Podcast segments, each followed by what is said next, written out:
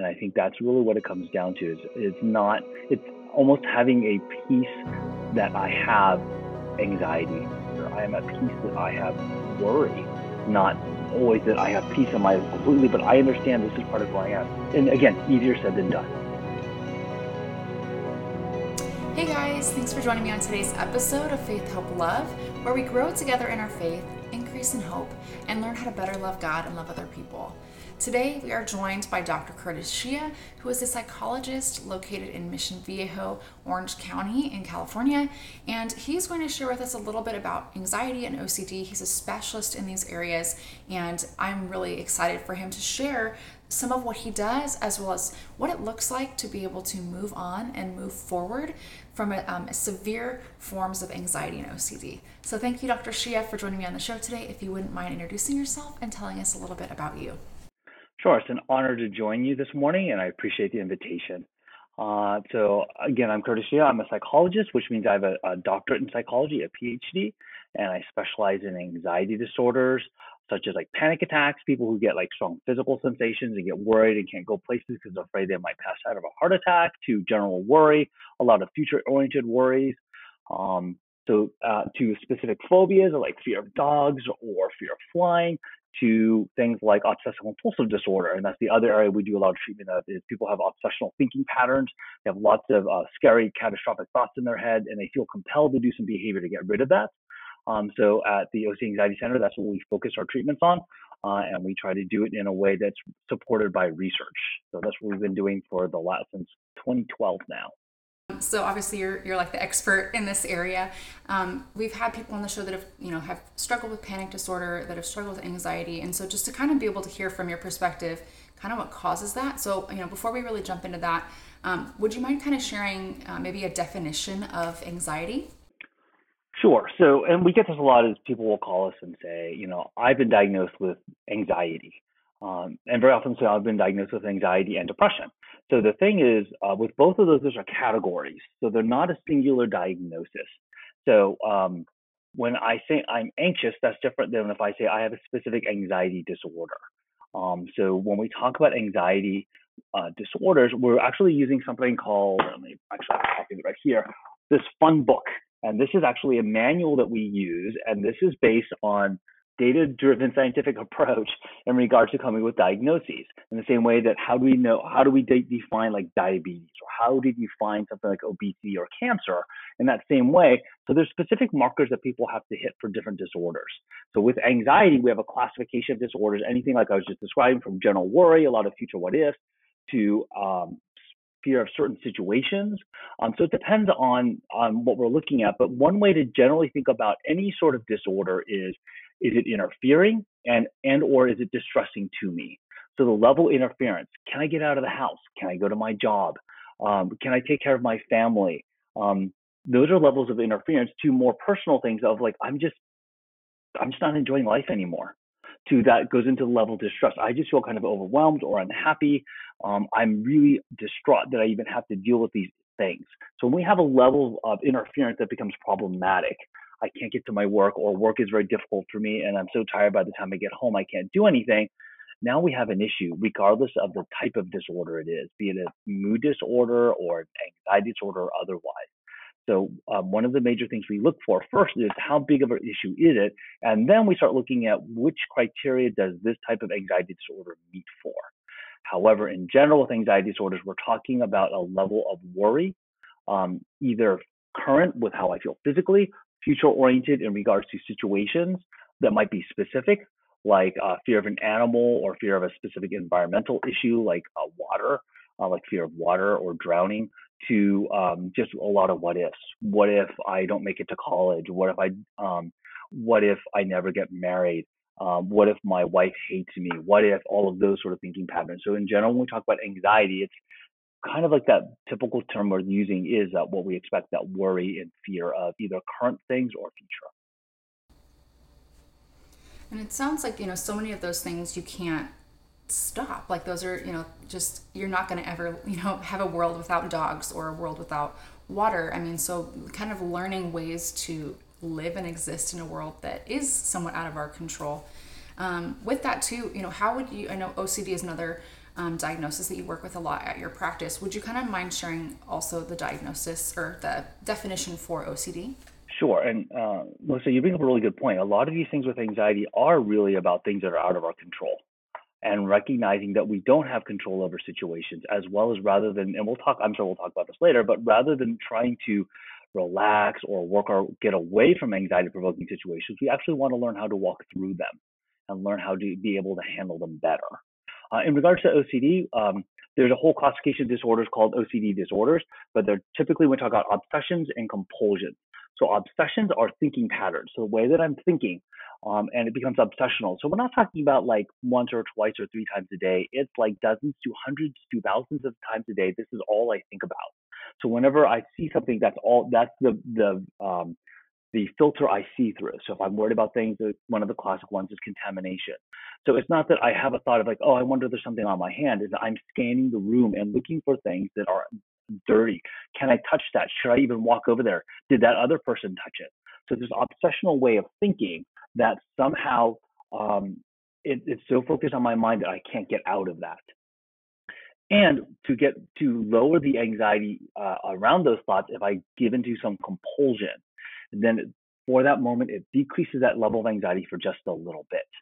However, then the thought just keeps on coming back and back and back again.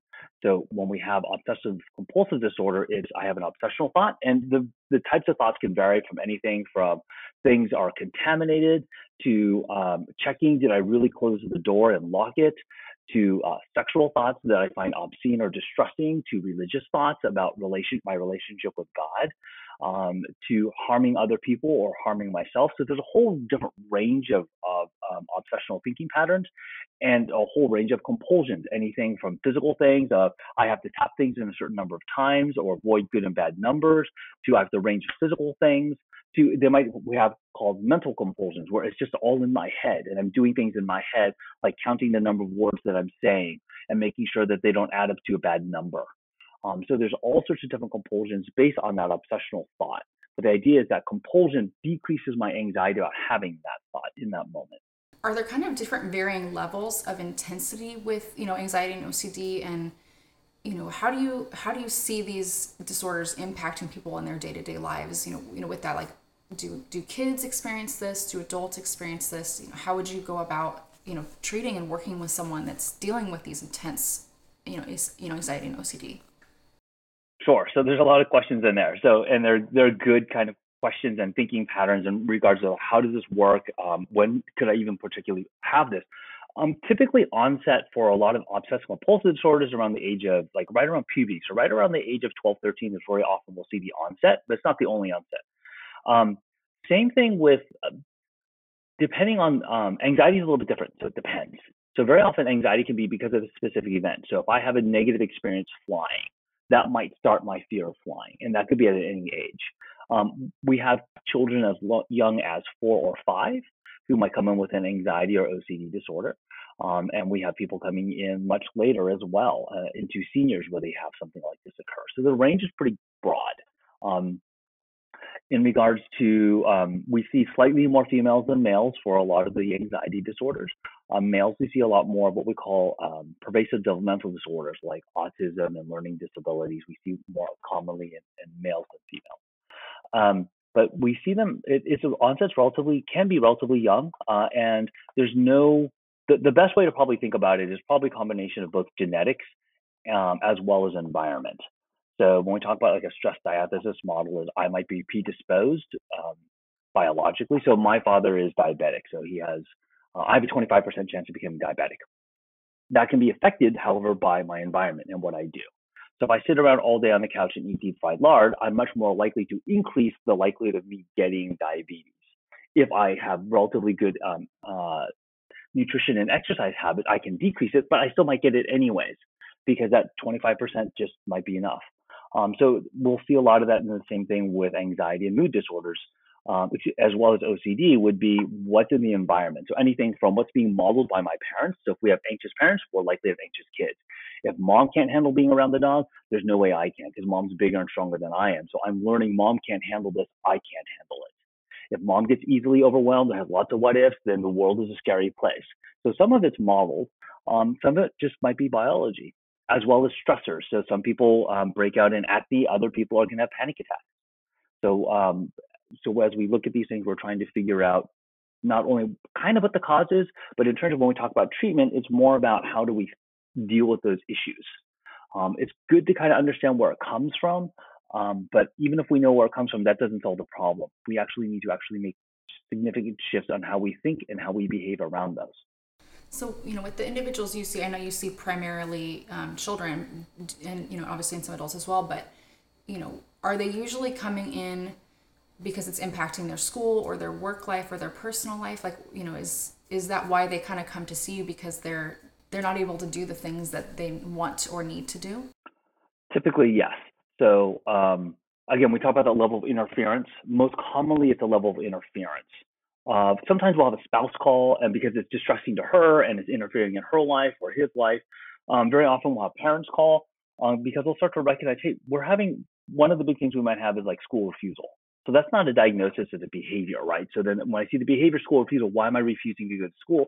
And that might start figuring out, oh, it's because I, I might have social anxiety disorder. I'm afraid if I raise my hand and ask a question, the teacher will make fun of me, right? Um, even though that doesn't happen, that's what I'm afraid of. Or I'm going to feel so embarrassed that it happened, I can't go. Or I can't go late.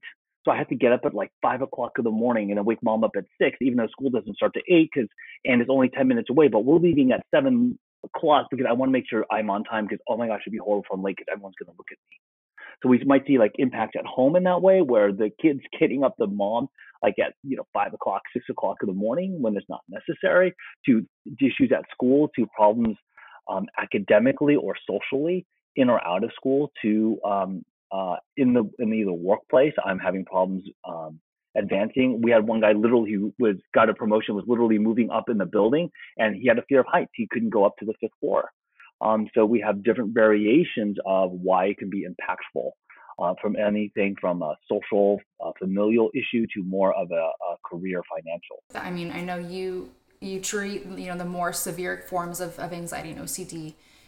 You know, what are some tools that you might suggest to someone? Um, obviously, if someone is listening to this, they should find themselves a, a licensed clinician to help them walk through this rather than trying to you know put these into life you know practice in their lives on their own um, but you know, what are some ways that you would deal with clients? Like again, if you have a, a client that is afraid of heights, um, I know you've mentioned, you know, I've been in your classes before um, in undergrad.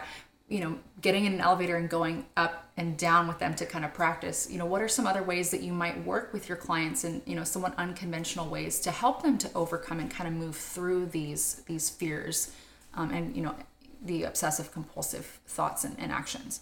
Sure. And I, I think there, there's a couple things to keep in mind. So we have kind of what we call counseling and clinical psychology. So counseling uh, psychology are things like um, marital issues, mild depression, career choices. Uh, and that kind of falls in the counseling realm. And we have like marriage and family therapists, and they're great at those sort of things. And that's what they're actually trained to do. Um, on the other hand, we have clinicians. So we do clinical psychology. So that's what we do. So when we can come up with a diagnosis, now we're talking about a different ballgame. So if we're having like kind of an acute short-term level of worry, something like, oh my gosh, the test is coming up, or I'm going to the prom and it's with my big crush and I don't know how to do this. Those sort of things are kind of common and we, everyone experiences those things. And that's something where like mom and dad can step in, or even if it's uh, if it's an ongoing issue for but relatively short, like a semester, that might be something for like a, a counsel, like a marriage and family therapist to help out with. Um, there's some good workbooks, so there's some self-directed ways that we can help with those kind of short term.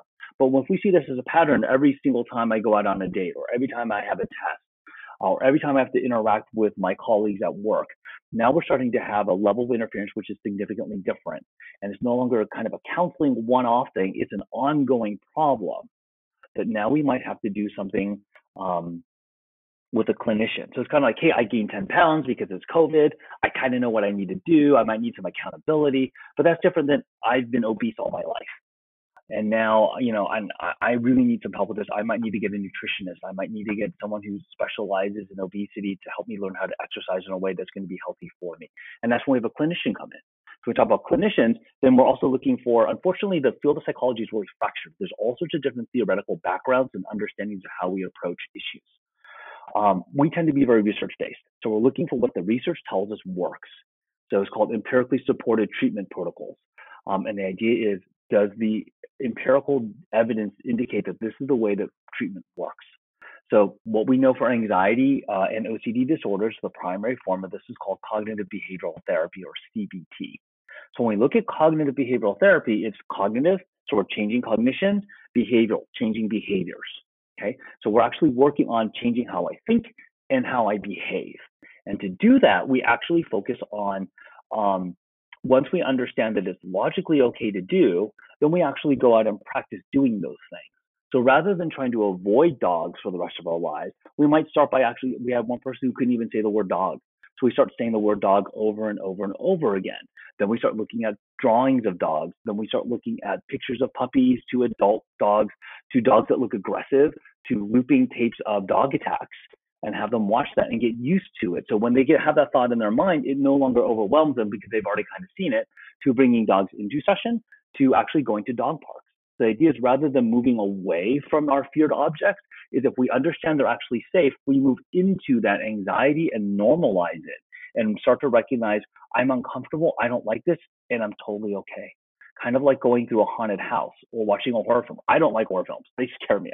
But I'm not in danger. I'm not going to die from watching a horror film. Am I going to be scared? Absolutely. If I have good good reason to go, so let's say my wife really loves horror films and I want and I want to spend time with her and that's her choice of what she wants to do. Luckily it's not. Then I would go. Why? Because it would be worth it to support my wife. Am I going to enjoy it? Absolutely not. Right? But we're learning to get comfortable being uncomfortable. And that's one of those things too. Our I feel like our society doesn't encourage that. It's kind of like if you have a trigger, avoid it. Um, and I think that's a lot of individuals' uh, perspectives on just how to deal with, you know, whether it's trauma, you know, trauma induced or you know biologically induced, you know, or you know nature versus nurture type stuff it, you know, it's like, oh, well, this is triggering. I'm going to just walk around it. And I think it's cool that you do take the time, again, in, in small steps at first, leading up to this is, you know, like if someone's afraid of dogs, to, you know, being around them. Um, and again, it's not just a, you know, zero to 100, but you, you do these incremental steps with individuals that, you know, they might not know how to do that on their own. Um, and I think it's cool because, you know, again, in, in something like that or, or something else that's, that's maybe, impacting your you know your uh, happiness level your ability to connect in relationships or go to work or go to school and interacting in society you know you're encouraging people to to work through those things because we can't avoid our triggers forever. Um, so you know with that you know again with this is kind of like a, a christian podcast i would love to kind of hear your thoughts on you know where is god in the middle of this and and you know what does that look like in incorporating that in the therapeutic process if you do have um, christian clients? Yes we i would say probably a third of our patients are christians and um, uh, coming from a christian background and recognizing some of these things. I, I think the christian community is very diverse in their response to psychology. So some of them are very accepting some of them are this this doesn't even exist. You're making stuff up. So it's kind of the broad range of responses um, and, and there's a couple ways is is um, it's kind of I, I guess the best analogy I could draw would be something like if I were diagnosed with cancer or if I had diabetes. If I have a medical condition, um, there's how do we respond as Christians, right? So it's kind of a similar thing. So it's not like, hey, we should definitely pray for people with cancer. So uh, when people have cancer, um, we want to pray over them. We want to be supportive of them. Um, we want to be able to figure out how to help them, but it's not like, okay, we're done praying, we're done with treatment. That's all we do. Is we also look at what does the research actually say is useful. Well, depending on the individual, it might be surgery, it might be radiation treatment, it might be chemotherapy. Um, that's going to be the primary way of dealing with that disorder. But in regards to in solving that issue, but that doesn't mean God's not part of that. So I think for some reason recently we have this divide of we have Christianity and we have science if you think about it, if God is the God of everything, He's the God of science too. So it's not like this is a separate realm. We're just trying to figure out what we actually know and what we can address and help with. So with that in mind, absolutely we should pray for those who are suffering from a uh, mental disorder. But that's not all we should, we should be doing. We're trying to figure out also what makes sense and what does the research tell us is going to be useful. Um, do I, I conversely also strongly believe that sin is the cause of why we have mental disorders, but sin's also the reason why we have things in general. We even have death, let alone any sort of um, medical issue like cancer. So um, in that way, is we need to deal with some of these things. going beyond just because we hear very often like um, Matthew six, like just pr- don't worry. Well, if that's simple, then people who had a clinical issue of worry, they would have done that already.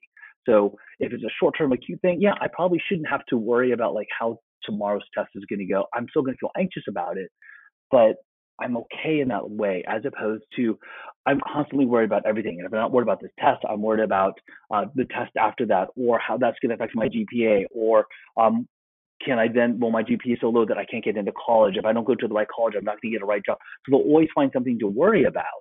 That's something different than just a, a general lower level, a counseling level of, of worry, or even just, yeah, it's just today. Um, when we have that level of worry where it's now causing me difficulty sleeping, um, muscle tension, concentration issues, fatigue, now we're at a level where we got a problem that we need to address in a different way of, of just kind of talking with friends. Uh, and, and then in terms of actual treatment, we, we talk about some of the things we're talking about right now, an understanding of why, to some extent, is, does God have me going through this? In the same way, why does would have God have someone go through cancer? Not that cancer is a great thing, but this is part of God's plan. And if I trust that God is outside of time and sees everything, somehow this is good. We may understand at certain points. At some points, we may not. Um, I think I've shared with you before that my mom uh, died of cancer when I was in my early 30s, and it brought my family, my dad and my brother and I together because my mom was kind of the linchpin. So without my mom, we had to learn to communicate without my mom. Would I rather have my mom back? Absolutely. Can I see good out of uh, my mom passing? Yes. Um, so somehow I just see a glimpse of God's plan in that is without my mom kind of uh, proctoring the three of us, um, the three of my, my myself, my brother, my dad, we wouldn't be as close as we are today. Um, so we have to trust that even though we may not know everything of God's plan, and we're not supposed to, is that I understand that this pathway is good and I have to be okay with for whatever reasons.